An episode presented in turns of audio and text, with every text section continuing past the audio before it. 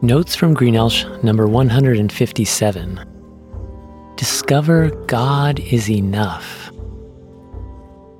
Adam and Eve, the first man and woman, faced a fundamental crisis which every person still faces today.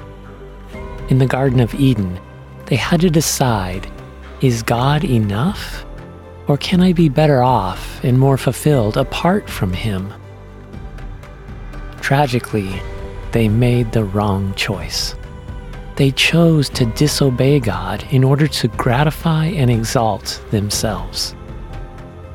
Although this approach was satisfying for a short time, it separated them from God and the fulfillment that only He offers. The same is true for people today. Having inherited a disposition to seek fulfillment apart from God, we distance ourselves from God. We put ourselves before Him because we are deceived that either He doesn't exist, He doesn't know us, He doesn't understand us, He doesn't care, He isn't involved, He isn't good, or He isn't powerful. To our detriment, we conclude that we don't need Him or want Him. Just like Adam and Eve in the garden, we exchange true life with God for a deadly life on our own. Fortunately, God loves us too much to leave us in this depraved state. He sent Jesus, God the Son, to save anyone who trusts and obeys Him. Jesus has brought God to you so you can have abundant, everlasting life with Him. If you're like most people, you've been seeking fulfillment elsewhere.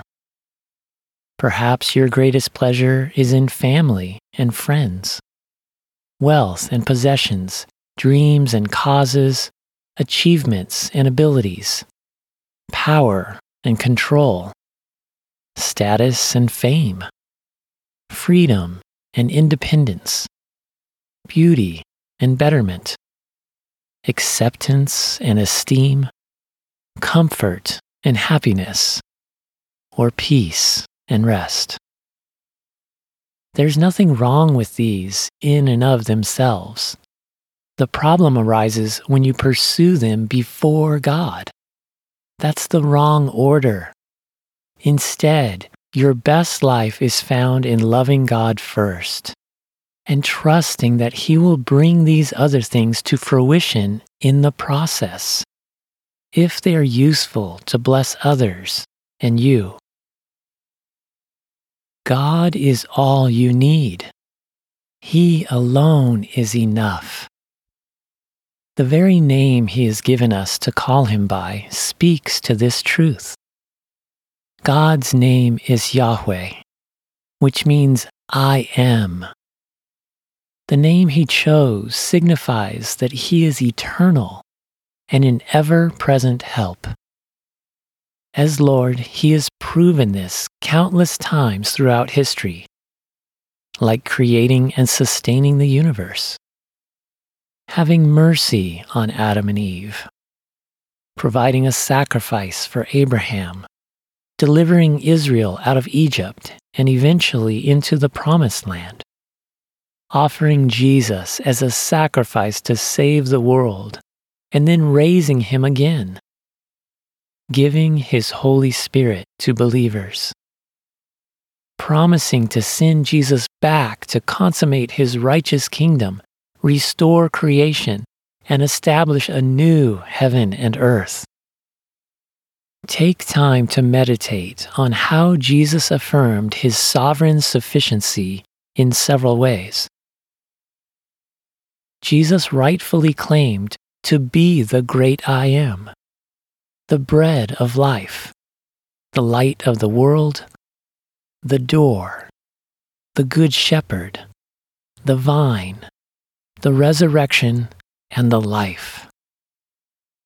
He summed up this glorious I am truth by divinely proclaiming, I am the way and the truth and the life.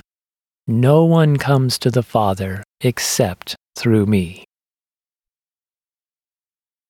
Have you discovered that God is enough? That He's more than enough? Has His truth become your reality? Instead of just hearing about God as I am, have you transitioned to believing you are? In other words, do you have a relationship with Jesus where you can lovingly say, You are my bread of life and living water. You are my light. You are my door. You are my good shepherd. You are the vine, and I am a branch. You are my resurrection. You are my life, my everything.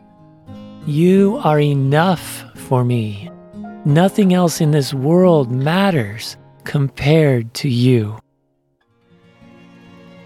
If you don't have a personal, saving relationship with Jesus, you can God is calling you to be with Him, to be like Him, and to do what He does through Jesus.